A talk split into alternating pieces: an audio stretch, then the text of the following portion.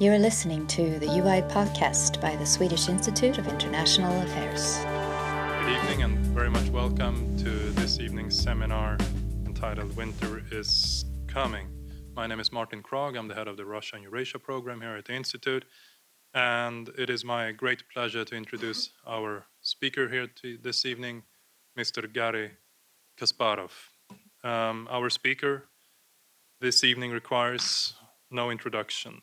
Mr. Garry Kasparov spent 20 years as the world's leading chess player. In 2005, he retired from chess to lead and support the Russian pro democracy opposition. Um, he will uh, be uh, giving his presentation this evening, uh, also together with his co author, uh, Mr. Mig uh, Greengard, who is here with him. And last but not least, it is also my pleasure to mention the generous support by the Bertil Ohlin Foundation, which made this seminar possible. Mr. Garry Kasparov, you have all the time at your disposal as you wish. Much welcome, and I suggest we welcome you with a round of applause.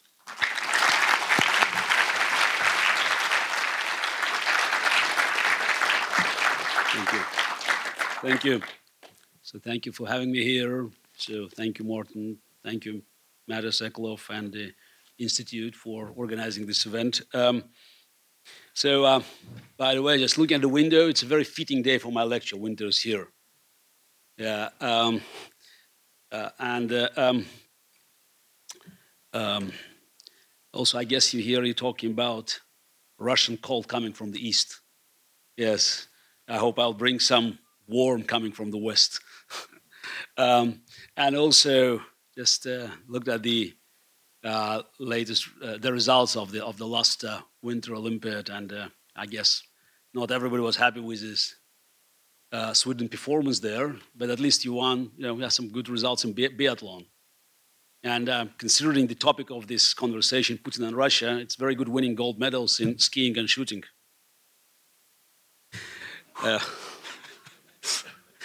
Um, and uh, um, I mean, these days I'm, I'm traveling constantly around the world, so just uh, doing lectures. Uh, uh, for, instance, from here I go to Copenhagen and just talk about mostly now these days I talk about AI. So there will be a big conference by Deloitte, uh, Nordic, um, and you know, sometimes I even talk about chess. Uh, uh, and chess and education. Um, and uh, just before I move into the into the lecture proper, so um, I want to just to um, talk a little bit about definitions, just to semantics, um, because I don't feel very comfortable by uh, warning people about the threat coming from Russia. So at the end of the day, it's my country. I was born and raised in the Soviet Union. I was the Soviet uh, chess champion and also Russian chess champion. I, I um, probably am the most decorated Soviet Russian athletes in history, if you consider chess a sport. um, uh, but uh, it's I want people just to make clear distinction between Vladimir Putin and his uh, uh criminal regime and Russia, the state of Russia, and um, attacking Putin and just revealing the true uh, colors of this of this uh, regime and the threat that um, he's presenting not only to Russia, people Russia, but also to neighboring countries and to the rest of the world.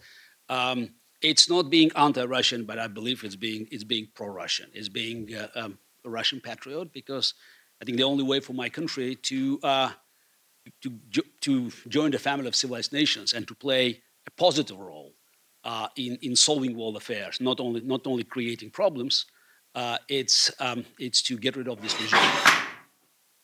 Much. It's, uh, it's a strange coincidence, yeah? Yeah. Oh, yeah. So um, now let's just move this to, the, to this. Yeah, yeah. So uh, it's the title of the book that um, was partially responsible for the lecture uh, title here. So winter is coming. So the book was released in 2015. And uh, um, of course, many of you, and I guess that's the, considering the average age of the audience, I don't think there are many fans of Game of Thrones here. Yeah, the good thing is that normally when I talk to younger audiences, I have to, to, to tell them what was Soviet Union. uh, here I will be saved from, from telling you, you know, what was the Cold War, Soviet Union, other things that uh, unfortunately the young generation that is so much concentrated on this new TV series uh, has, has forgotten. Um, so um, it's, um, it was just reflection. Uh, there were two things that's, that's, that's, that I want to uh, mm, say um, mm, uh, regarding this title. Uh, and actually, when Megan and myself, we just walked into the, uh, into, the um, office of the publisher and put on the table an idea of, of this new book. So, um, and anybody of you who wrote a book knows that it's highly unlikely that the publisher will uh, be thrilled by your first suggestions for the title. Normally, it takes 10 iterations before, before they, they, they agree on something. This time, they just looked at, uh, at, at the title and said, Why is Winter's coming? I said, Look, two things. One is this, yeah, considering the Game of Thrones, is it's the, um, it's the impending threat of the winter, but it's not just climate change, it's more like the, the winter that could cause real damage if we are, if we're complacent, if we're not um, if we're not uh, uh, paying attention to the threat. So the outcome of this winter will depend very much on, on, on us. That's the, that's the connection with the, with, with, with the famous book and TV series. But another one actually is more important is um, in 1992, I'm sure many of you read this uh, very famous book, The End of History by Francis Fukuyama. And uh, uh, uh the book claimed that the liberal democracy has won and that the rest would be just a so matter of technique. So we'll just build a better future. And I have to admit that I, I, I share this optimism. Um, now, what, what's happened? Now, 25 years later, we understand that history, history is not linear, it goes in, in seasons. And I wanted just to emphasize in this title winter's coming because, yeah, we, we thought it would, uh, it would never come back. We thought that, uh, that we, we, we left everything behind us. But what, uh, what uh, um, what we found out that that the evil, evil doesn't die. It could be buried temporarily under the rubbles of Berlin Wall. But if we lose our vigilance, if we turn to be complacent, it sprouts out. So that's why I thought the winter is coming was, was, was a relevant title. Uh, and uh, now it's not just because of the snow outside. The, uh, the winter is here because um, I, I've been warning about threats coming from Russia, uh, Putin's Russia uh, and uh, what, what could be the, the, the next targets of Putin's aggression, though the book never mentioned Syria. The book never mentioned Donald Trump. But between the lines, you could, you could read that it was not if Putin would attack somewhere. The question for me was when and where. And considering the resources that he had at his disposal, and also um, um, his desperate need for victories, even visual, uh, virtual victories, illusions, but very important to demonstrate that uh, he was um, he was an invincible leader, somebody who could uh, who could uh, um, change things not only in Russia, not only in the so-called near abroad, but uh, around the world, uh, and he made his global reach a very important, if not the most crucial part of his domestic propaganda. So um, you can only look at the map and to figure out so what would be the so the next ne ne next target of of um, his attack. Um, it's uh, also that's quite ironic that when I uh, uh, when the book was released and Mig and I were on the tour in the United States, so uh, talking about the book. Uh, so in some places like Santa Barbara, it was quite odd to talk about winter with plus 25 around. so because if uh, if young students in in uh, uh, Wisconsin asked about, you know, what was Soviet Union. People in California asked what was winter. um, um, and uh, uh, very often, you know, at the end of the lecture, people turn to IBM, Deep Blue, supercomputer, AI. Okay, two years later, we published a new book, Deep Thinking. So about IBM, supercomputer, AI, and my fight and my collaboration with machines. And now at the end of every lecture, they want to ask about Putin. uh, so just uh, things, many things have changed in America and in Europe after the 2016 elections because as predicted, as, been uh, as we have been predicting for years, like people like me and, and late Boris Nemtsov, and by the way, today is the three years since uh, he was uh, killed, which is more like public execution in front of Kremlin to send a message to everybody. So exactly three years ago, we lost this, this great leader of Russian, Russian opposition. Um, uh, and today, by the way, in DC, they will be uh, they will be renaming a plaza in front of Russian embassy. So that's the that's the least they can do. So I have no doubt that one day we'll have the monument for him in Moscow, uh, just to recognize his great contribution for um, for um, democracy and uh, um, the bright future of, of our country. It's uh, it's almost painful for me to think that at one point, 20 years ago, many considered him to be Yeltsin's successor. He was the first deputy prime minister. And imagine what would be Russia if Boris Nemtsov, not Vladimir Putin, would be selected as a successor. But okay, it's, those are the dreams, and uh, we just have to go back to this, to this, to this planet. Um, so um, now, um, speaking about the record, also, it's the uh, uh, I don't want to just to uh, start this game. I say, she says, he says, we said, but you know, my record is very clear. First article about threat that Vladimir Putin was posing to Russia and to the world, I published 17 years ago, January 4, 2001, in the Wall Street Journal. And uh, um, uh, because many people now, all of a sudden, they became harsh critics of, of, of Putin. But you know, I just want to say that uh, my record is impeccable, and uh, uh, um, and it's uh, one of the reasons is because I, again, as I said, I was born and raised in the Soviet Union. I you know I know what is KGB not from the books. I, um, uh, and I could see that's the, uh, the collapse of Soviet regime. And also, what's important, I could witness, just to great pain, the resurrection of the KGB monster out of the ashes. How many of you could even consider in August 1991, when we all were, you know, in joyful mood celebrating the collapse of, of the Soviet Union, uh, of the communist regime, yet Soviet Union existed for, for four more months. And the, when the jubilant crowd was bringing down the statue of the founder of KGB, Felix Dzerzhinsky, how many of you could bet a dollar to, uh, uh, to, to a future proposition that nine years later, a KGB lieutenant colonel would be the president of the country? So it did happen, and again, there are many lessons that we have to learn, and we'll just talk about it. Um, but uh, uh the consequences of Vladimir Putin uh, uh, becoming president of Russia, uh, and for me, as I said, it, it was unmistakable. There were unmistakable signs, writing on the wall about the future.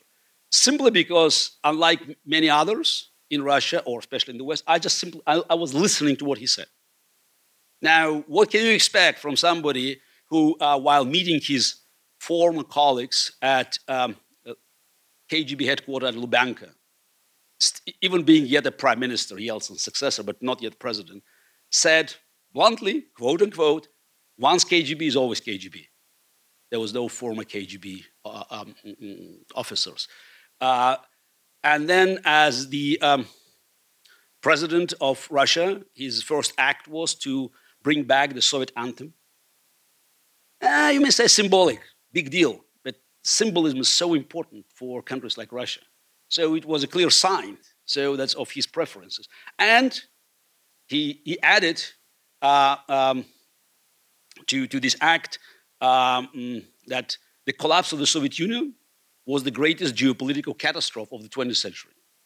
Now, combining these things, and I just, I'm not talking about other things, this immediate attack on, on independent press, and this is the way he, he, he decided to handle Russian affairs by concentrating more on power in his hands. So, but considering even what he said, just you know, following you know his, his the, the following the the um, the guidelines from his own speeches, I had no doubts what he would do if given the chance. And he did. And one of the reasons that's the the free world, uh, uh, as it happened with dictators very many times before, didn't want to believe him because it was the truth was uh, very um, mm, uncomfortable. Because if you recognize that it was a threat, you have to look for, for, for different ways to, to uh, stop it, to uh, confront it, to deter it. And everybody wanted to, to, to the business, everybody wanted to see only the bright side. Ignoring this, this, this, this writings on the wall that were quite obvious uh, for us. And uh, as a result, now just wanted to show it's the it's a Freedom House map, and uh, I, as the chairman of the Human Rights Foundation based in New York, so where I I was uh, I had an honor to uh, follow the footsteps of uh, my great hero Václav Havel when he passed away. So I was offered to to take this this this position. Um, so we following and monitoring the the situation in the world. It's actually Freedom House map, but we have been engaged in working with dissidents uh, um, uh, uh, around the globe, and uh, the, it's it's quite tragic that the democracy is on decline for certain straight years certain years, we could see the, uh, the map of the free world that has been shrinking.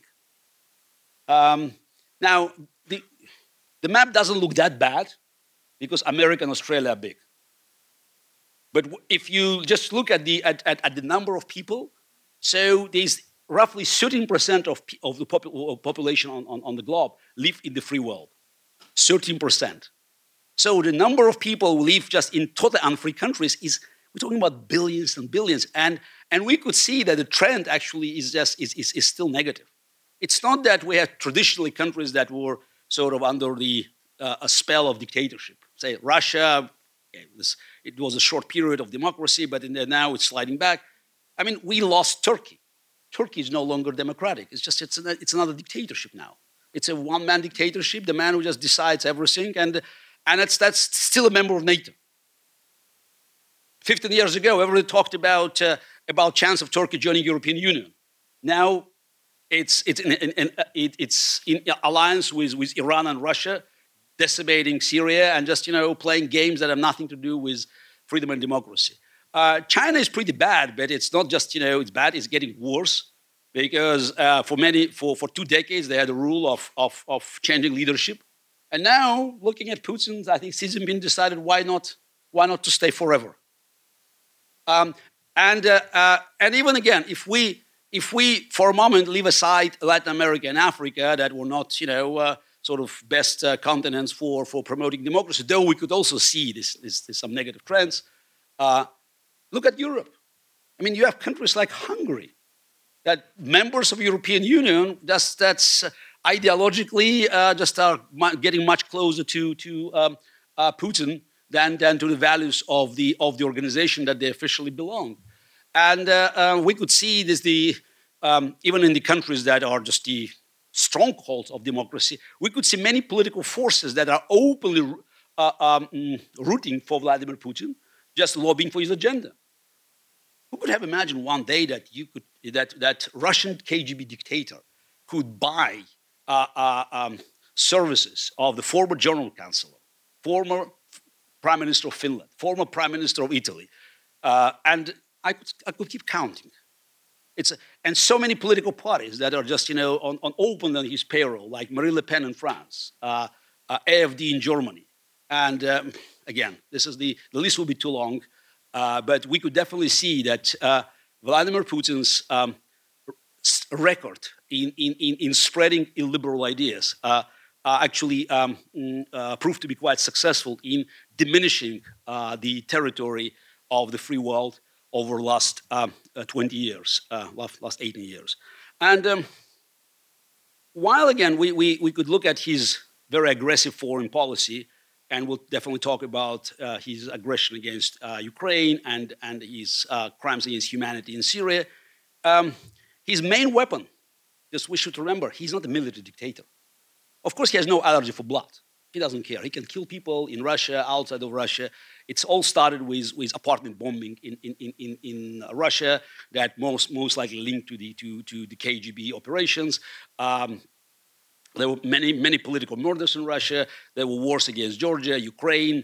Uh, um, mm, uh, I could also mention the murders, uh, the, the, the, killing of Alexander Litvinenko in, in, in London, and now the carpet bombing of Aleppo and the and um, uh, Putin's full support uh, and exoneration of Assad regime that keeps using chemicals against its own people. Um, but as a KGB dictator, he is more inclined to use clandestine operations. That's what he knows best, and that's why they came up with this new, new concept of hybrid war. Um, and uh, uh, a very important element of these wars is disinformation. And that's, you know, that's quite interesting because the popular concept in the 90s and the beginning of the century was, oh, if we open up, if we have this free exchange of information, people coming back and forth, it will definitely help the free world because it will show people in unfree world that uh, uh, it's the, the, advantages of, of, of uh, our system and uh, it will soften the authoritarian regimes and it will gradually move to the transition to democracy. Really. So this, this two-way street actually ended up with Western politicians getting more corrupt than, rather, than, rather than politicians on the other side getting more liberal. Um, and uh, um, we have to just understand one of, the, one of these main weapons that uh, Putin's regime has been using, uh, actually not using, probably invent, had, it, it um, has invented it, um, ironically, um, employing the tools invented in the free world to undermine the very foundation of the free world. Uh, it's uh, probably not surprisingly, he's just an expert in judo. So just knowing how to use the strengths of your, of, of your opponent uh, uh against, against um, uh, him. And uh, um, people always point out to you that um, Vladimir Putin is not, um, is not as dangerous as the Soviet regime because he doesn't have ideology. He doesn't promote uh, an agenda that is so alien to the interest of the free world.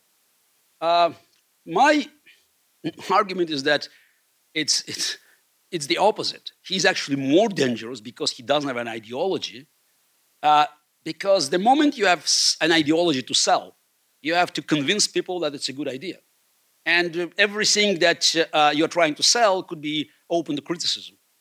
Uh, also, if you have a very specific ideological co uh, concept, you have to ally with forces in the free world that are buying this idea.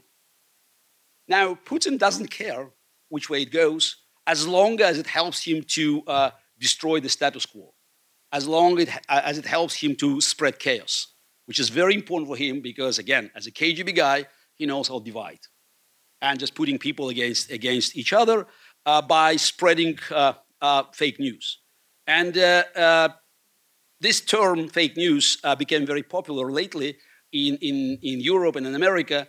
And I'm surprised that it's, it's only now people are paying attention to what Putin's um, cronies have been doing in, the, in Russia and, and, and in, in the former Soviet Union, in the Russian speaking universe, for more than a decade. And uh, that's, the, that's an interesting um, um, uh, weapon that, uh, that had been invented roughly in 2004, 2005, when Putin's regime had to decide how to deal with the uh, spread of internet in Russia. There are two ways. One is you follow Chinese path. Chinese wall, block it, that's it. But it's more like a Soviet, uh, Soviet type um, uh, um, reaction. So you just want people to, to, to be cut from the source of information that you think are not, are not uh, um, good for their health, mental health. But you could do it the, you could, you, you could use the very, the very opposite strategy. You could start creating massive uh, um, amount of information spread by fake websites that uh, will generate so much confusion that people will eventually try to run for refuge. So they'll try to run for a cover to find a one or two trusted sources. Now, again, if you have one newspaper Pravda telling you one story and it's telling this is the only, the only theory that you, you, uh, you have to believe, sooner or later people will get their doubts. Maybe that's not true. Now, what about using many channels that are available through social media and splitting this message by 5%, 10%, splitting it around in many parts, which means you have constellation of websites, each of them carrying part of the message. The rest of the website is good because it tells you stories that are real. But altogether, they, they, they help you to generate A, confusion, B, gradually pointing you to the right direction. For instance, now, if, um, if you want to um, uh, exonerate KGB from being part of the uh, apartment bombing in, in, in uh, Moscow or from other crimes, so they committed in Russia, So you can, of course, have the channel one saying, no, no, no, that's just all fake, you know, all this, this it's, it's, uh, it's American propaganda, it's just, but you still have a, very important segment of population that would not believe it. Now, what about having a couple of journalists that are giving, you know, sort of the free ride by criticizing Putin? They're all telling you Putin is corrupt. Rotenberg brothers, Kovalchuk brothers, Timchenko, this is all crooks. They're robbing the country. So they, they just blasting Putin. But KGB had nothing to do with the apartment bombing. Do we agree that the, the credibility of these people will help to undermine the criticism on KGB uh, um, among people who are just, just who are not pro-Putin, but they could see, wow, yes, of course we have to trust these, these, these people because they're so brave. And that could be done in many different forms. Uh, they experienced with this in Russia, and then they gradually moved abroad because they just realized that a lot of people will be simply caught with, this, with, with, with, with these conflicting stories, and uh, it will be difficult for them to understand what's right, what's wrong. Because at the end of the day, truth is always outnumbered. There's one way to tell the truth, and many ways to lie. Uh, you don't have to you don't have to uh, come up with, with one specific story. And basically, the message that's coming from Putin and his cronies and, his, and, and his, all these bots is simple. Truth is relative. Truth doesn't exist. Yes, maybe we're bad. Everybody's bad. We don't have democracy. There's no democracy in the world. It's all fake. And uh, spreading doubts um, is, an, is quite, quite a profitable business. I often call Putin the merchant of doubts because he's, he's selling these doubts. And he found that it's, it, it worked in Russia, it worked in, a, in, in the former Soviet republics, it worked in Europe, and it worked even in, in, in the United States. So uh, this is one of the, again, that's, that's one of the demonstrations. So that's, the, that's Pravda newspaper. So that's very simple. One story, front page, you must believe it. Now, MH17, that's the um, Malaysian Boeing that has been shot by Russians. Um, now, how can you hide the truth? So, yeah, you can deny everything, but there are many more, many more other options that, that were employed by Putin's propaganda. How about spreading different stories? Now, I can tell you that in one day, just exactly in one day, on two different channels of Russian television, they presented two different versions. One was about Ukrainian missile, another one was about Ukrainian uh, military jet all were supported by the facts, by the experts, within two hour interval of two hours. Two different channels of Russian TV presented two different versions. Who cares? If you have 10 different versions, you can hide the truth. Because people say, man, maybe this, maybe that, maybe. But within, with 10 different versions, what, what's right? And uh, this is only one example. It's so obvious. It's just you don't have to be a rocket scientist actually to understand what's really happened there. You know, sometimes you can simply use your common sense to understand who actually could use it. So, because it's a very sophisticated weapon that could not, use, be, cannot be used by so-called rebels. It's not just, you know, it's not uh, uh, um, a stinger that you can give to, to a rebel just you know, to, to, to, make, to make a shot. It's just something that requires serious preparation. But if you keep pushing this, this, this, uh, this narrative, it's being, you know, it's, uh, it's, uh, um, it's people just being lost many things being forgotten. By the way, we could see now that this, this, this, this similar tactic had been used by President of the United States now. You know, you, you, you, if you have Twitter with 45 million subscribers, you can start pushing, you know, a, narrative that can cover other things. So create chaos. Chaos helps those who don't have constructive agenda, who benefit from that, who wants to thrive in, in, in, in, in uh, muddy waters. And, uh, um, um, you know, it's but, this, but this technology also requires um, pro professional tools. And as I said, they have been working in, uh, since 2004, 2005 on Russia. Uh, we already we, we saw troll factories in, in, in action. And again, this is this many things you can do by, by having trolls. For instance, you can use bots to create thousands of dislikes to bring it down on YouTube. That's easy. And then you can have many comments.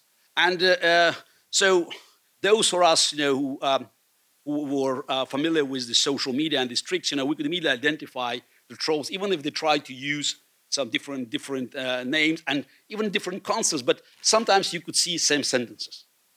Now, uh, my advantage, and when the work was made, in 2015, 2016 in America was that I could actually compare what Russian bots did in English and what they did in Russian. So then Mig will show you this the, and tell you something about technique because it's quite interesting. And this is, this is the job that we could do without you know, any professional tools.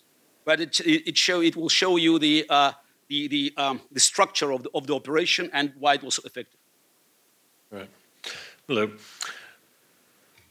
Just take a minute to look at this. I'm not sure if you can really read the uh, amusing names that many of these, uh, these are all Twitter accounts, and these were all posted almost simultaneously.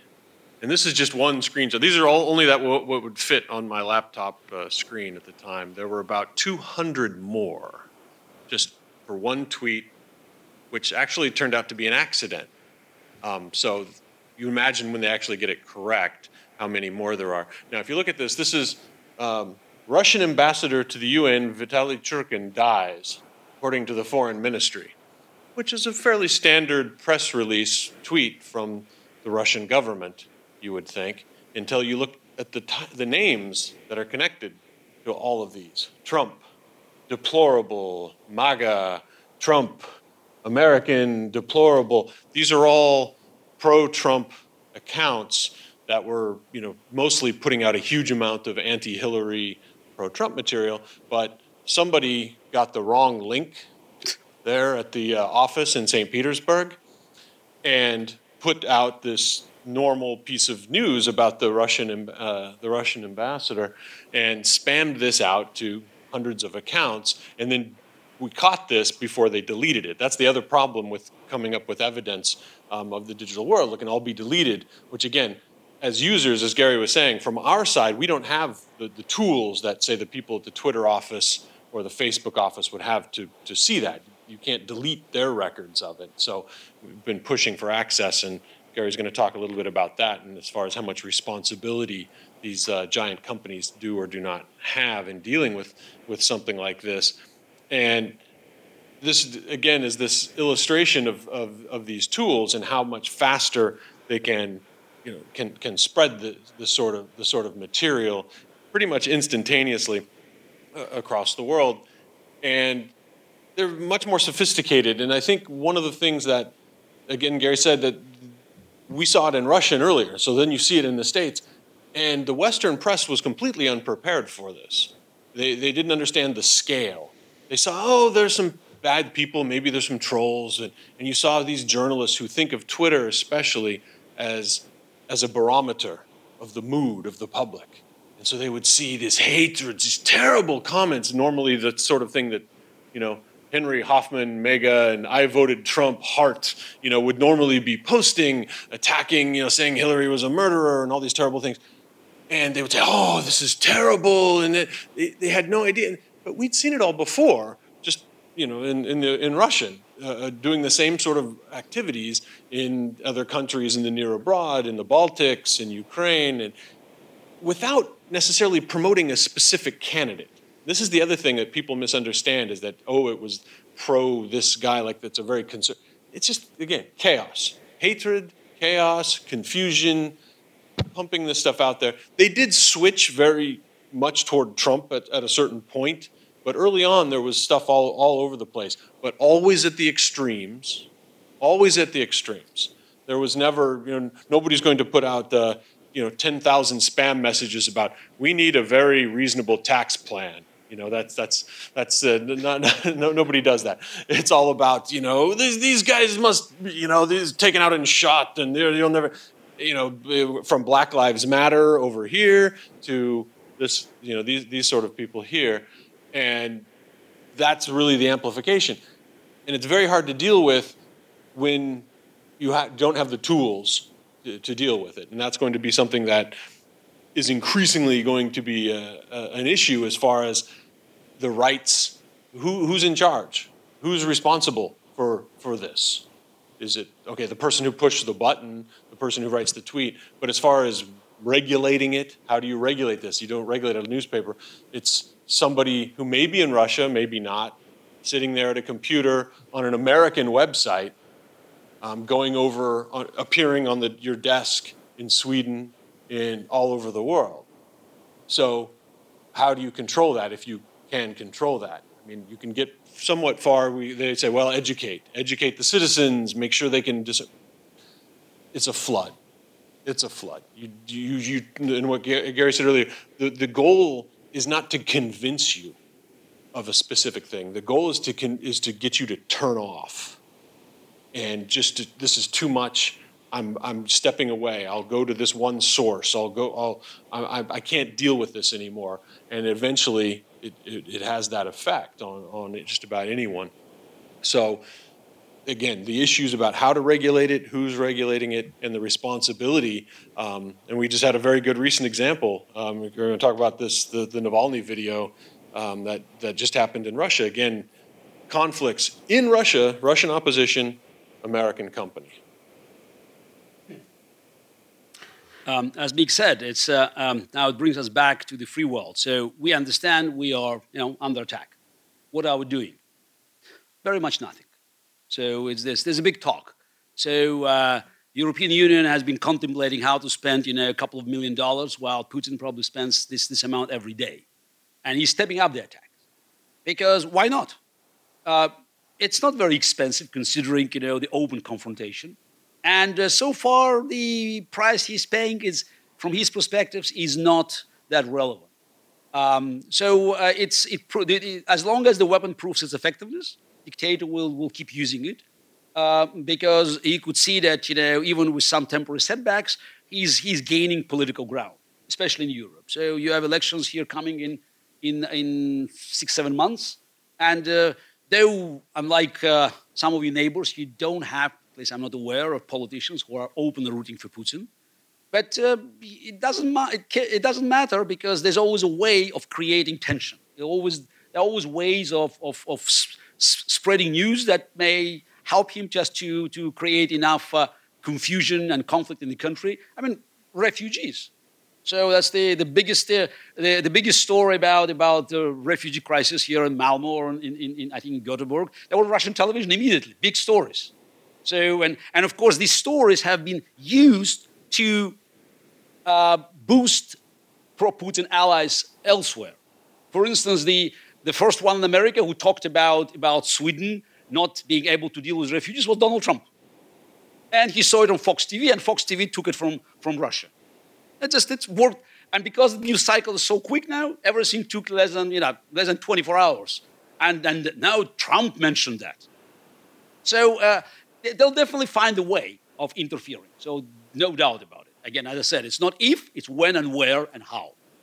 Um, and uh, um, and of course, in other countries, they have politicians that they're simply backing. I think it was, for me, I don't want to criticize the free choice of people of Czech Republic, but electing a Putin stooge at the 50th anniversary of the Prague Spring, I, just, I, I couldn't believe my eyes. Second time, President Zeman, who is openly backed by Lukoil and who is openly backed by Russian bots, we could see actually the massive campaign uh, uh, uh attacking the attacking uh, uh, the minds of all the Czechs. And message the same: refugees, immigrants, they're going to take over Europe.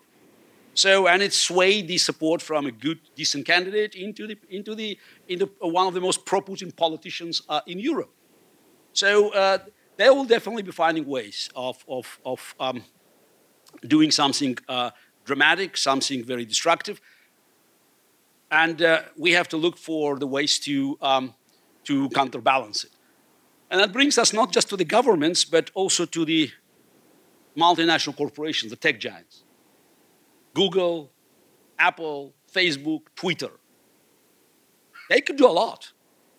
Uh, as Mig said, uh, they were very slowly recognizing the role that these platforms played in America at elections. But in America, they were forced to recognize. Step by step, they had just to confess, admit that they were not guilty by, by uh, um, being complicit, but guilty by, by ignoring the threat and ignoring many warnings. But America is, is a free country, and they, the American uh, uh, based companies, they have to demonstrate that they care about interests of American public. Uh, also, they always, always uh, are very adamant in defending the interest of a customer. So Apple, if you remember, Apple fought hard against uh, uh, um, the Justice Department. I think it was even under Obama yeah. after the San Bernardino, uh, Bernardino shooting. They didn't let uh, FBI to actually open, to, to, to, to have access to the back door of, of, of iPhone because it's privacy. how about applying the same rules to Russia or China or Iran or Turkey? Countries where information that these, these giant companies released to the, to the dictators is not just uh, detrimental for the interest, it puts many people in grave danger. But we could see time and again, they all bend to the rules imposed by dictators while pretending that they defend the interest of, of uh, uh, uh individuals in the free world. Uh, just Mig mention the story, latest story where uh, Alexei Navalny, doing this investigation, actually got access to this video of a prostitute with Deripaska and one of the deputy prime ministers. Basically, it's, it's, an amazing story. So if you didn't, if, if there's a chance, watch it because it tells you a about about the collusion. Because in July 2016, the uh, one of the most pro-Putin oligarchs, the closest to Putin, Deripaska, and one of the key members of the government, so Medvedev's deputy, who was many years Putin's deputy, discussed you know, how to influence American elections. So, and they were so arrogant, they discussed it uh, having uh, the person with little trust next to them. Somehow she recorded it. So, uh, now, it was a video. And of course, uh, a court, if you may call it a court, from nowhere in Russia, not even in Moscow court, but somewhere just in in the countryside, made a decision to block it. And Russian uh, officials threatened YouTube to be blocked in Russia if they don't remove it. And guess what Google did? They backed off. They, they demanded Navalny to remove it. So, how about calling their bluff? How about forcing these tech giants to play by the same rules they play in America? You want to block YouTube in Russia? Be my guest. You want to block Facebook? Let's see what happens next. Because the social apathy among young people in Russia very much based on the fact they could find refuge in social media. You want to block everything? Try. Call their bluff. This is we are at war and we have big corporations that are trying to make quick buck in Russia, China, and other places by basically saying, selling us down the river. And uh, we can, can we force them? Yes, we can. They are American-based corporations. They, by the way, have big business in Europe. So how about free world, America and, and Europe, so getting together and just making, making sure that these corporations will not be endangering the lives of people who are not lucky to be born in the free world. Yes, when Google collects your data, it's not pleasant. But unfortunately, we live in a world where data, data collection is, is, is inevitable.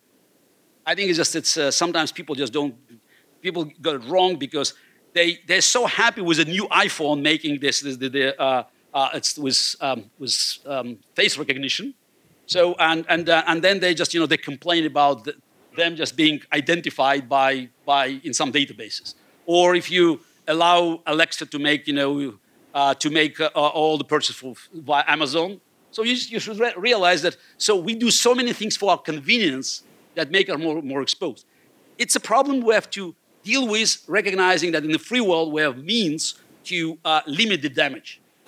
But in the countries like Russia or China or Iran and many others, when this information is available to KGB or other intelligence services uh, protecting dictatorship, that puts lives of, of, of ordinary people in, in, in, immediate danger. And, uh, and I, want, I want to make sure that uh, the policy of double standards um, uh, is, is, is, is no longer there.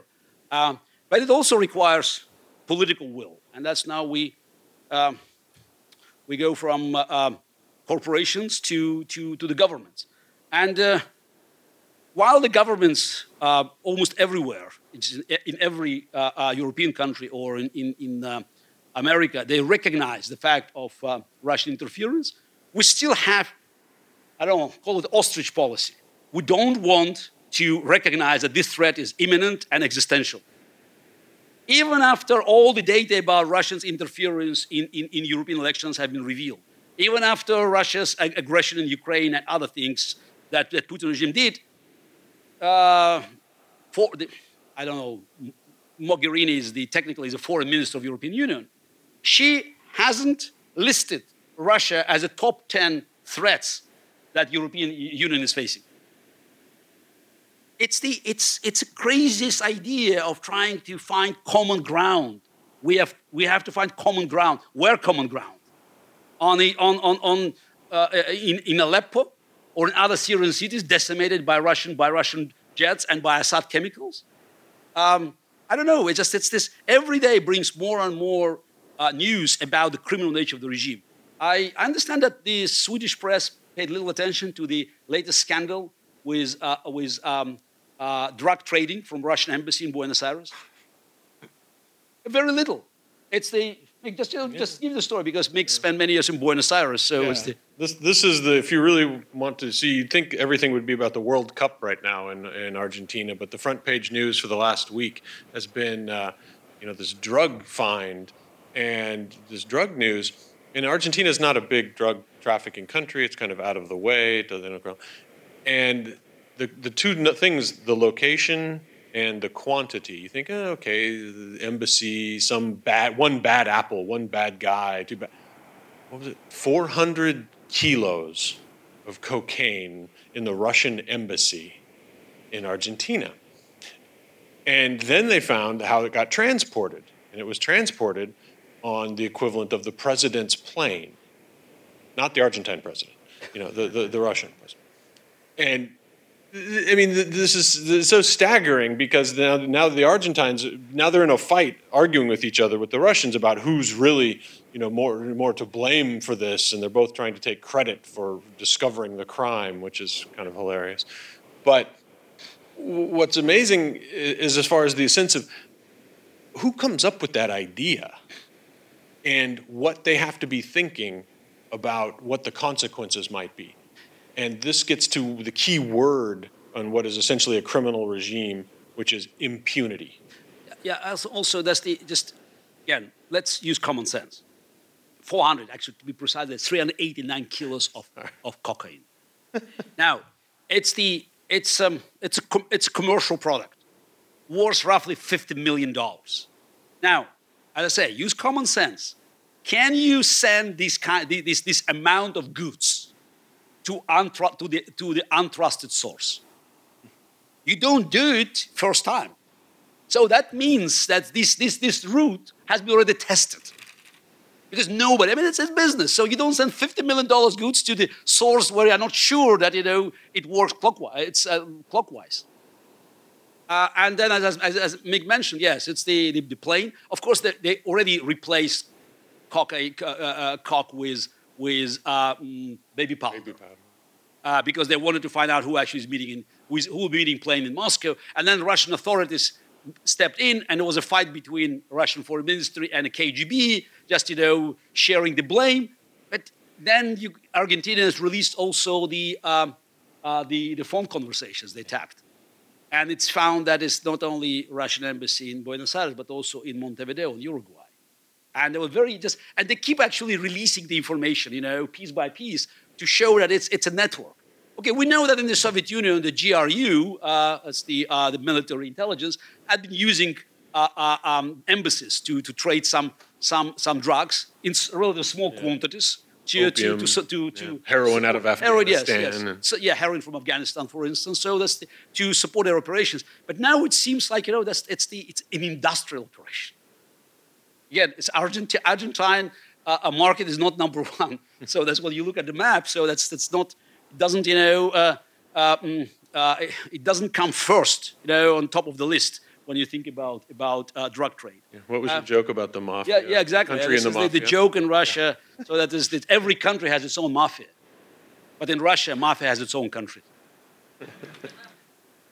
That was Uh, Now, if you keep trying, finding common ground with, with, with uh, this regime, so it will consider this as a sign of weakness.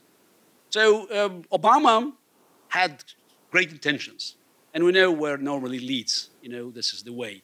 Uh, so, um, and he paved the way to, to, to hell for, for, for, for, for many countries. I mean, Syria is the most uh, obvious example. Um, and uh, we could actually see how Putin's regime uh, treated um, is Obama's, uh, America's policy of reset. Yeah, it's, you couldn't imagine President of the United States being more friendly to Russia. But it hasn't stopped the anti-American propaganda, which is 24-7. So that's, that's also going back now to, to, to, to the uh, core of Russian propaganda machine. It's, uh, it's America bashing 24-7. Um, everything that happens in the world, it's just, it's, it's caused by the, by the American, American uh, uh, undeclared war on Russia. My mother is 80 now. She's turning 81 next month. And uh, she was born under Stalin. So she, she still lives in Moscow. She heard everything from Stalin to Khrushchev to uh, um, uh, Brezhnev, Andropov, Gorbachev. So she heard and saw all forms of Soviet propaganda. And uh, she keeps telling me, though I some, sometimes, if, I, if my stomach allows me, I just watch a little bit of these programs, though it's just a concentrated amount of hatred, so dangerous for you uh, in big quantities. She tells me it's, the, it's probably the worst she ever seen and heard in her life. Because while Soviet propaganda, it was a fake, but it was more of, you know, positive fake. So sometimes in the future will be, you know, it's the, the brotherhood, sisterhood. We all just, you know, how live in the world, you know, with social justice. Putin's propaganda is more like a cult of death. It's nothing positive. It's just, we are surrounded by the enemies. And we have uh, somehow just connected. It's similar to North Korea. Of course, it's just, it's, I don't want us to, to make the immediate parallels, but, but the, conceptually, it's, it's all about hatred. So it's all about, you know, Russia being attacked, and Vladimir Putin is the only white knight who can defend Mother, Mother Russia against world evil. There's an interesting, it's while, you know, I'm, I'm very skeptical about any polls in Russia when you ask about individuals. Because the moment you ask, you know, what do you think about Putin? So you expect people born in the Soviet Union who know, uh, who, uh, and who still remember what it was KGB and what is KGB today, uh, even under a different name. They will not be very um, they will not be inclined to share their thoughts so with a stranger who is calling them or knocking their door. But when people are asked about general things, they could be more open. And, and one poll actually caught my eye recently. It's about enemies of Russia. So people being asked about enemies. So who they believe are the enemies of, the, of, of Russia. So you guess they, they should be pretty open about it. And um, the interesting thing is that you know you can compare this to 2000 because this, this uh, every five years this, the, the poll was taken. So you can look at the time when Putin took over and today. So guess what is country number one by big margin? United States of America. 68% of those, it's not whole population, 68% of those who actually accepted the fact that Russia had enemies. So that's, but it's still, it's, it's, it's pretty big, big number. Um, now, what was the number of those who thought America was an enemy 18 years ago? 21%. Um, anything to do with propaganda? Yeah, do you think this connection? Now, what is the number two country on the list? Not Sweden. Right, bingo, absolutely, 28%, Ukraine. Of course, uh, when Putin took over, it was zero. Nobody thought, in, in, in, in his or her mind, thought Ukraine could be an enemy. But now Ukraine is a big enemy. Now, this is interesting. But I bet nobody will, be, will, will guess this, the number three in the list, which is, I, just, I couldn't believe my eyes when I saw it. I give you try, the try. Number three, it may be, I can help organization.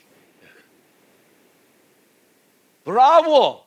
European Union, this toothless organization, yes, 15% because it's being mentioned. NATO, NATO has 6% because NATO is not being mentioned. So America 68, NATO 6. It tells you about cognitive dissonance. So it's all about things being mentioned on television. NATO, America NATO basically should be the same. No, NATO is almost no. But now, in 2000, when Putin took over, what was the number one threat in the minds of Russians? Obviously, Islamic terrorism. 40%. What is Islamic terrorism today? By the way, Russia is fighting in Syria. We have still attacks. 4% it doesn't exist on television. So when you just look at this, you just simply recognize the power of this brainwashing machine. That people simply follow these lies. And this, and this is the world they created. And that's why Putin needs, You know, like it's, he needs raw meat to throw, just to, to, to feed these animal instincts. Because otherwise, you know, people will start asking, oh, what about Russia? If anybody, you know, just, you know, follows Russian news, Russian talk shows, they don't talk about Russia. You know, you, you, I hear more about Russian American talk shows than on, on Russian talk shows because there's nothing positive. Because life is not, you know, is not getting better as was promised. The living standards have been steadily declining. Um, economy is, is, is, in tatters. And uh, uh, again, Putin has nothing to report. So that's why Russia just moved away.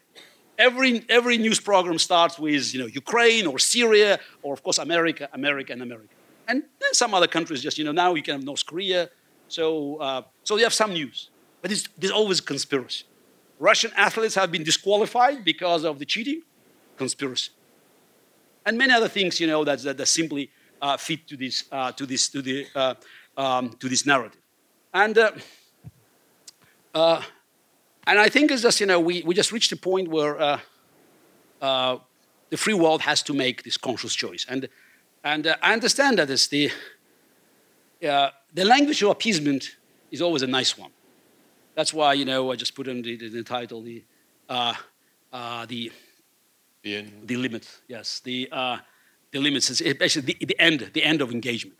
But appeasement always sounds nice.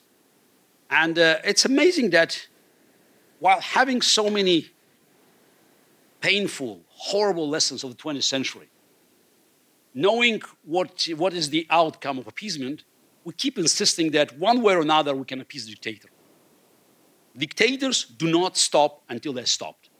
Dictators do not ask why, they always ask why not.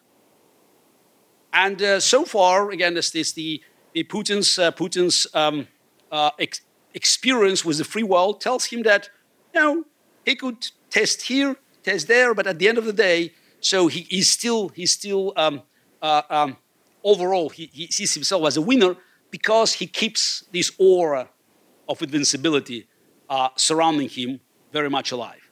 And that's the, that's the rule for every dictator. Someone who is in power for 18 years and who has no plans to go anywhere, uh, and who knows that political survival equals physical survival, because you know dictators who are stay in power for so long, they just don't retire. so this is the, for them retirement means either natural death or God knows. Uh, so when people ask me, so how will, uh, can I just, you know, envision the end of Putin? I said, mm, there's bad news and good news. Bad news, I don't know how and when it happens. Good news, Putin also doesn't know that. uh, um, and uh, um, and uh, um, Putin recognizes that he can make all sorts of crimes. He can uh, even commit mistakes, except one. He cannot afford to look weak. The moment dictator looks weak, he'll be dealt by his own cronies. So, uh, and that brings me to an interesting, just the uh, sort of philosophical uh, issues. That's what I hear all the time. It's the, it started, I think, it's, it's under Obama, and now it's being continued. Oh, Mr. Kasparov, do you think that Putin is a good chess player? now, my response is that, you know, I, I, I say that I, I feel I have to defend the integrity of my game. um, and uh, it's not just not about Putin personally, but it's in general, it's about dictators that are not good chess players. Because chess is a 100% transparent game. You could see all the resources that you have and the opponent has. So you may not be aware about uh, their, your opponent's intentions, but you know exactly the material that could be used to do harm. Dictators hate transparency.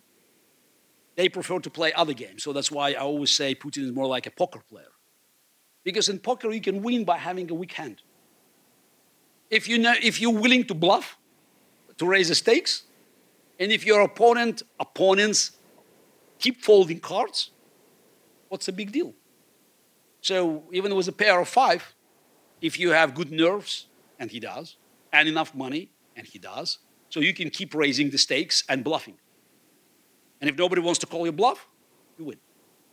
Um, but it's also, um, chess is a strategic game. We know that.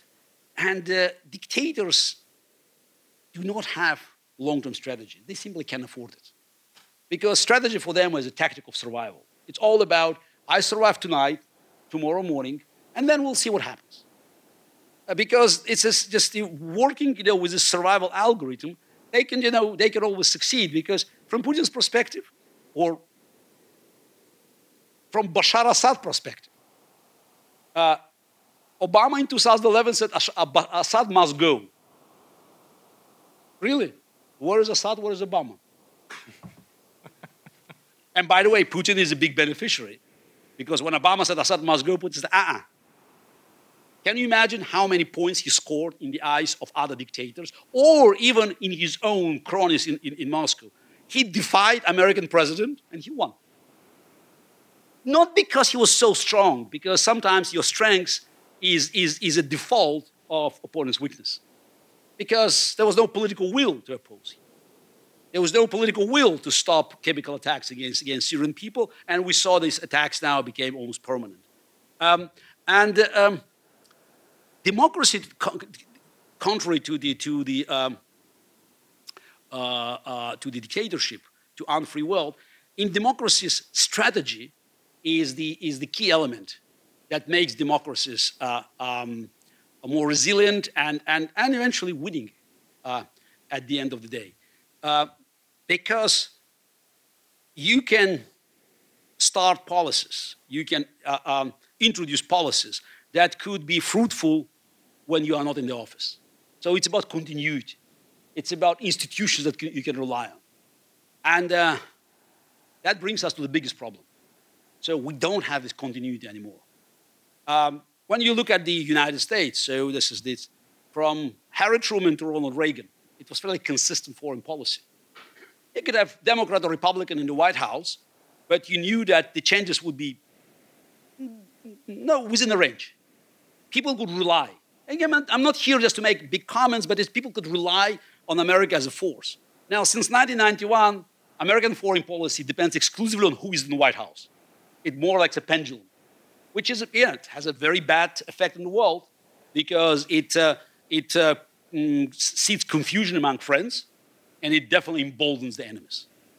Um, and when people say, oh, how can we oppose Vladimir Putin? He's so strong, really.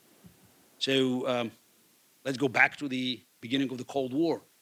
In 1948, Harry Truman faced not Vladimir Putin, for God's sake, Joseph Stalin. Are you going to tell me that Stalin was less dangerous than, than, than, than Vladimir Putin or less powerful? And uh, there was a big crisis where just, you know, it's 70 years ago when Stalin decided to take over West Berlin.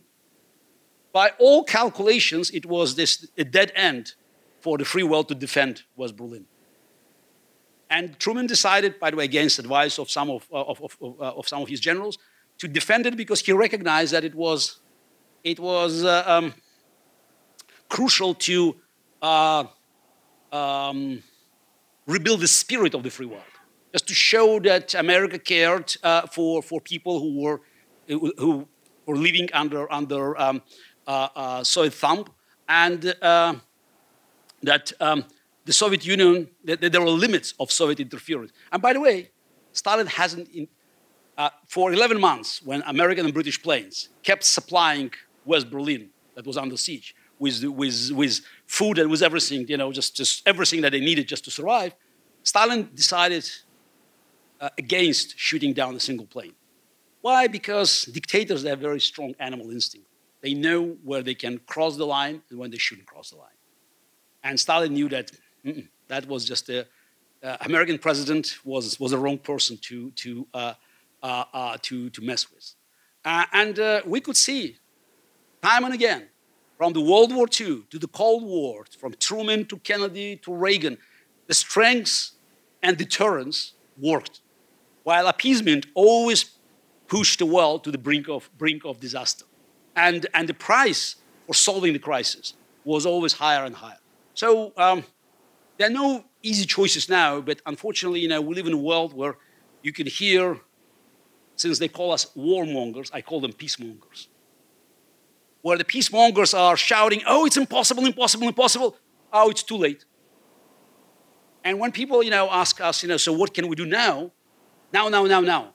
So wait a second, is this as a professional player, I want you just to look back and to analyze the mis- mistakes we made and then to start thinking about the future. Don't pretend that everything that, that we've done before had nothing to do with the crisis we have today.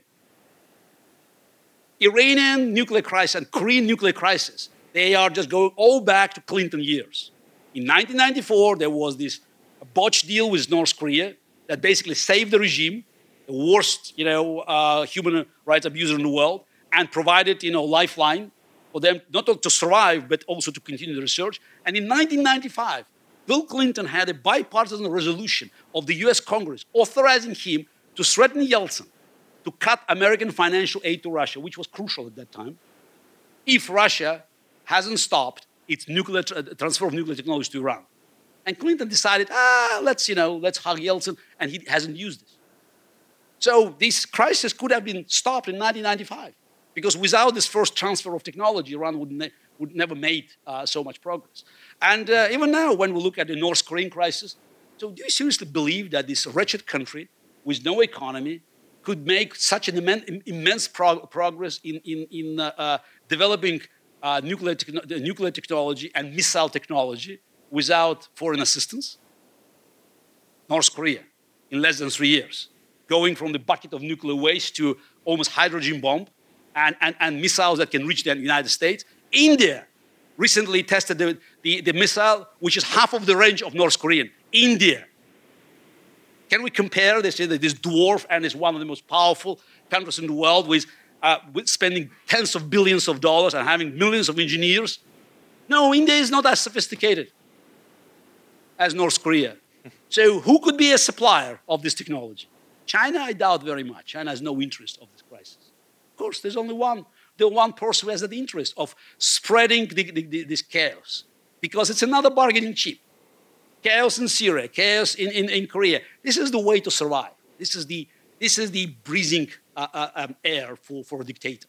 And as long as we don't recognize the fact that every year, every month, every day Putin stays in the office, he will keep creating conflicts. And it's, not, it's no longer Russian problem. As we have been saying for years, it's everybody's problem. And we should start you know, looking for, uh, for solutions uh, instead of pretending that we can uh, appease a dictator and just and, and, and push the envelope to, uh, uh, to the next generation.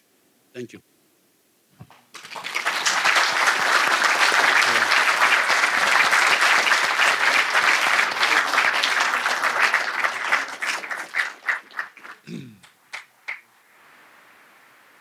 I think I speak on behalf of everyone here when I thank you for your animated and very well informed uh, presentation and speech, Mr. Garry Kasparov. We have um, roughly 15 minutes for some questions and answers. Um, and uh, we have some microphones uh, that are ready. And I see a few hands, for example, there in the air, Tomas, for example. Um, and uh, please uh, let me know. Okay.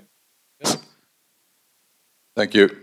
I'm Tomas Bertelman, a retired ambassador. Um, in the last days of January, Washington received a visit um, by the heads of the three Russian special agencies. Uh, it is said it has never happened before at the same time, at least.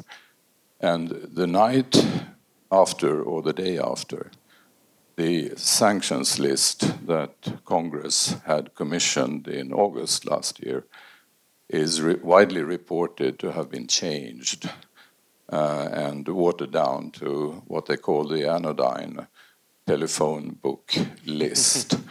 um, your colleague Andrei Piontkovsky has written uh, extensively about this, and I would be interested if, if you share his views or if you think what happened. Microphone. Um, uh, yes, as you said, uh, the visit was very unusual, unique. And when th such things happen, you, mm, you can smell, smell the rat. And uh, um, um, I don't want us to, to be um, so uh, mm, forthcoming as, as Andre, uh, but naturally, this visit had something to do with dramatic change. I here here is where I, I differ with Andre. I'm not sure it's it's it's with the list or with the publication of the list, because we don't we don't know what actually is what names and what measures are suggested in the now secret part of the report that is delivered to the Congress. Um, my educated guess is that all that accomplished is to prevent publication of the list, making these measures and names public, because that's what Putin is afraid of uh, uh, uh, most.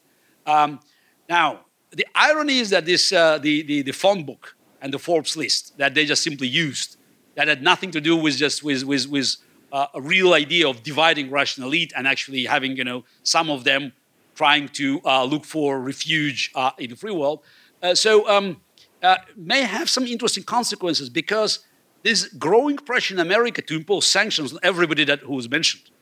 so I don't know the outcome since uh, uh, Trump's own um, Minister of um, mm, uh, Finance, Mnuchin, several times said that sanctions would be imposed on, this, on these people. So we yet to see the outcome because clearly we understand that Trump and his entourage are trying to water down the sanctions. Trump, for some reasons, is not just simply having favorite opinion of Putin, he's trying to undermine uh, all uh, um, American measures to protect American democracy uh, uh, against what his own CIA director said inevitable Russian interference in 2018, which is a bit odd that American intelligence you know, keeps shouting, almost shouting, about uh, next round of Russian interference, and at the same time they, conf- they confess that there were no instructions from the White House how to stop it. So in one of my tweets, I said, you know, you can hardly expect uh, um, um, any any um, um uh, complaints uh, from the beneficiary of the crime, especially if he expects to benefit from the same crime again. Um, uh, but um, I think that from my, you know, from my, it's I would call gut feelings uh, by by following the uh, the latest development in American political life I think it will be almost impossible to stop this avalanche of evidence that is, that is being presented. And I don't know for how long Trump will be, will be able to actually uh, protect Putin from public uh, um, uh, exposure uh, of, of uh, these sanctions, because Putin knows the moment the sanctions are being announced, he would be in big trouble because it will violate his um, his bond with, uh, with uh, his cronies and henchmen in Russia. It's like in every mafia. Uh, there's a full loyalty to the boss in exchange for full protection. That's why Putin was so, uh, so aggressive in, in, in, in opposing Magnitsky law. I remember when the first time Magnitsky bill was introduced in the United States, many people who opposed it used this argument, ah, it's about the second, third tier of Russian officials, who cares? No, the mafia boss who receives 100% loyalty must protect every hitman. And that's why it was so painful. And that's why the spread of Magnitsky Law to Canada and then to now the Baltic countries, it's, it's taken so seriously. Hopefully, Sweden will join the club. So, just to sending the message that uh, crimes committed by Putin's cronies in Russia, violating human rights and stealing money and laundering money abroad, cannot be you know, uh, taken lightly anymore by European Union. Thank you. Okay, we have one more question here from Georgian ambassador Malchas Kakabadze, Mr. Kasparov, probably you know that chess was very popular in Georgia and accordingly you too. so even I remember your words when after your victory, you dedicated your victory to your own native city. So I belong to that generation.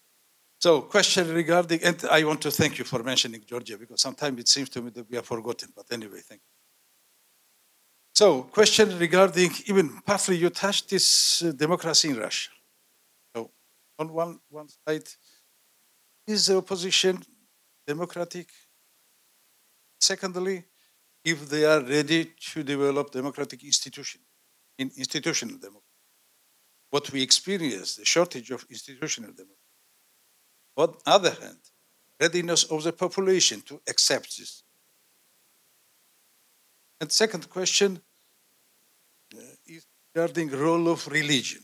or more precisely Orthodox Church, because imagine now, in five Orthodox countries, with three of them, Russia has a conflict. if we remember last year, exactly last year, the statement of Patriarch of Russia when he called Russians to protect or to defend Russians' interest in Syria, really sounds strange. So there are two questions. I do not know how correct I am, but Thank you. Really, there are many more questions in these two questions. yeah. Um, yeah, I know. I always recall Georgia because that was the first naked aggression. Um, actually, in August 2008, I had an editorial in the Wall Street Journal, and I said next would be uh, Ukraine. Uh, not because I had a crystal ball and just a special Nostradamus ability. I simply looked at the map and and it's kind of it's it's it's it's uh, since you know you mentioned uh, uh, aggression against against your country it's it's it's again worse worse uh, uh, emphasizing that uh, set aside baltic countries that that that left and just you know joined the european union and then nato two countries in the former soviet union outside of the baltics that wanted to join europe and nato have been attacked by putin georgia and ukraine. Surprise. So, because Putin understands, you know, it's, a, it's a, if you have neighboring countries, and especially Ukraine in this case, are, are moving, in, in, moving westward, showing that the, the, the, there is another way for people, you know, from, let's say, from Russian-speaking universe, that could be very damaging uh, for, for his chances to survive, survive uh, um, politically. But, um, you know, I don't think we should waste time talking about democratic opposition in Russia. It's the, look, Putin is a dictator, and dictators, they don't tolerate any opposition. So you have one man dictatorship that openly embraces fascist ideology. And uh, uh, the, anybody who operates in Russia does so because Putin, for a time, for a time being, thinks you know, he, could, he could somehow benefit from that. But the moment it goes too far, like with Boris Nemtsov or with Navalny, you know, it's being, it's being shut down. Yes, some of the Russian opposition, I you know, agree with you, uh, are those who are opposing Putin. They have different views about um, Russia, Ru- Russian empire. So I strongly oppose these views. I believe that future of Russia uh, um, cannot be secured without total, uh, total uh, uh um, uh, rejection of imperial past. So it's the Russia should walk away from all the territories that have been occupied and just you know, restore the territorial integrity both of Georgia and, and Ukraine. It's actually not necessarily done for your country or Ukraine. It's for Russia because you cannot pretend that uh, uh, while blasting Putin for crimes inside Russia, you ignore the fact that Putin was a part or perpetrator of, of, of, of crimes uh, committed outside, uh, outside of Russia.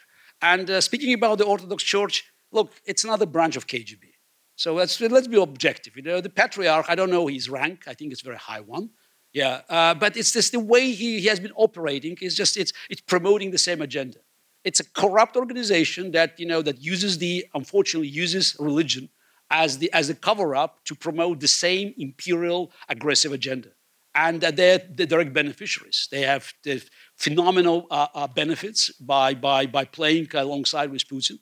And that's why we could see that with more aggressive policies adopted by Putin regime, Patriarch simply, you know, uh, um, sings the same songs and by, by even talking now about Syria he'll talk about anything else. He just doesn't care. And, and I think that is when you look at, at Russia, I think the, the religion there is not, uh, is not a real factor. Just, you know, you remember the Pussy Riot and when they just, you know, they had big scandal and they eventually put these two girls uh, uh, in, in prison for two years.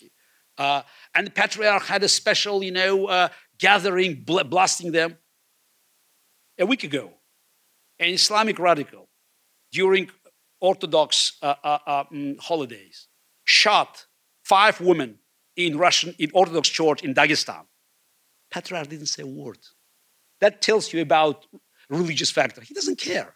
So they just they they they look uh, at every at every action that may jeopardize uh, their their their, their grip on power. They don't care about people. They're not you know those who are just even. I don't think that even believes in, in, in Christ.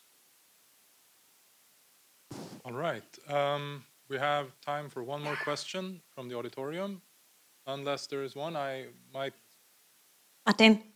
Yes. What? Oh, there's one. All right. Excellent.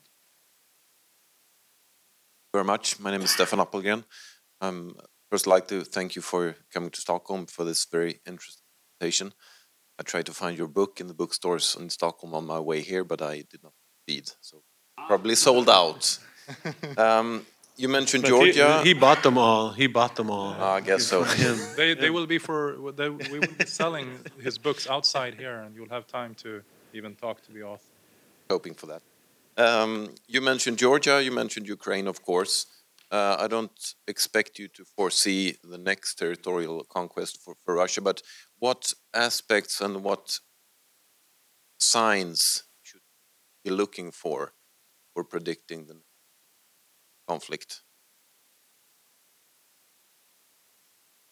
Um, uh, it's um, it's hard to actually uh, to to see that's the um, the further territorial expansion because now um, um, somehow the Putin bluff uh, um, uh, westward um, hasn't worked out as he expected because uh, there was a big debate about uh, in the free world about uh, the Baltics and uh, and I think Putin expected that at one point he could hear some uh, positive vibrations that would allow them allow him to start a hybrid war in Estonia or Latvia.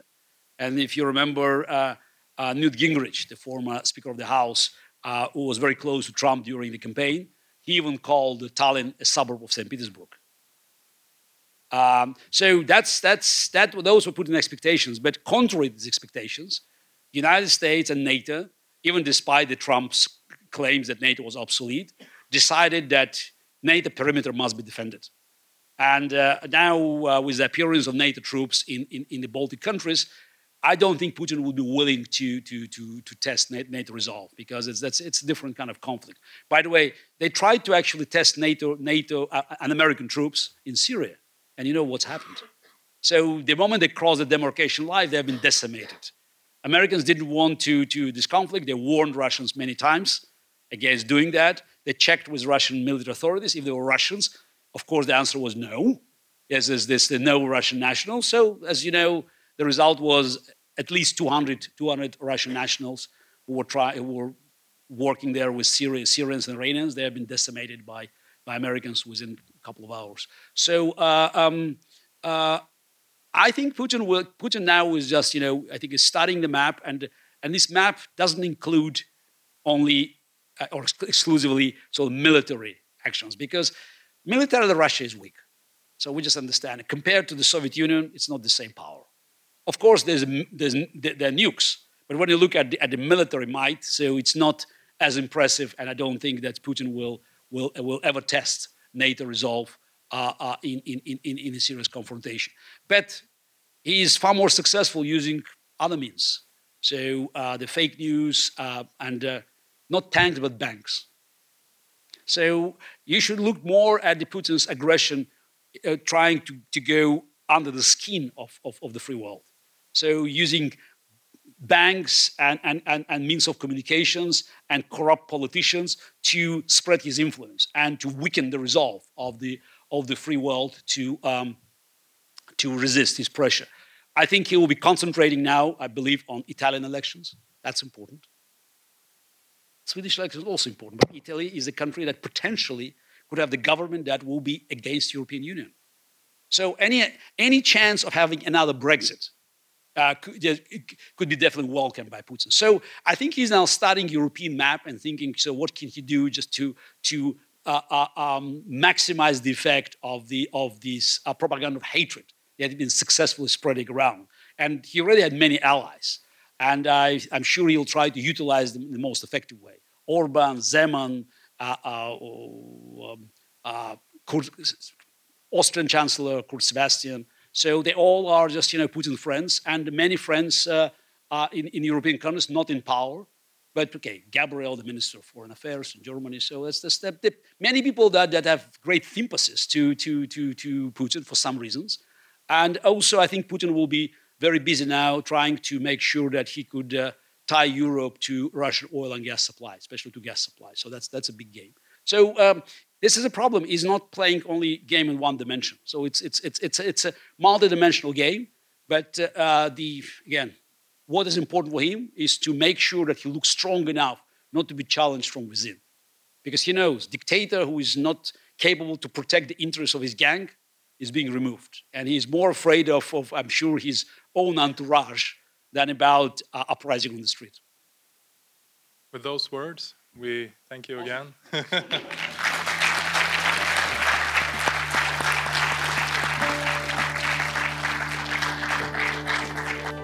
Find us on www.ui.se.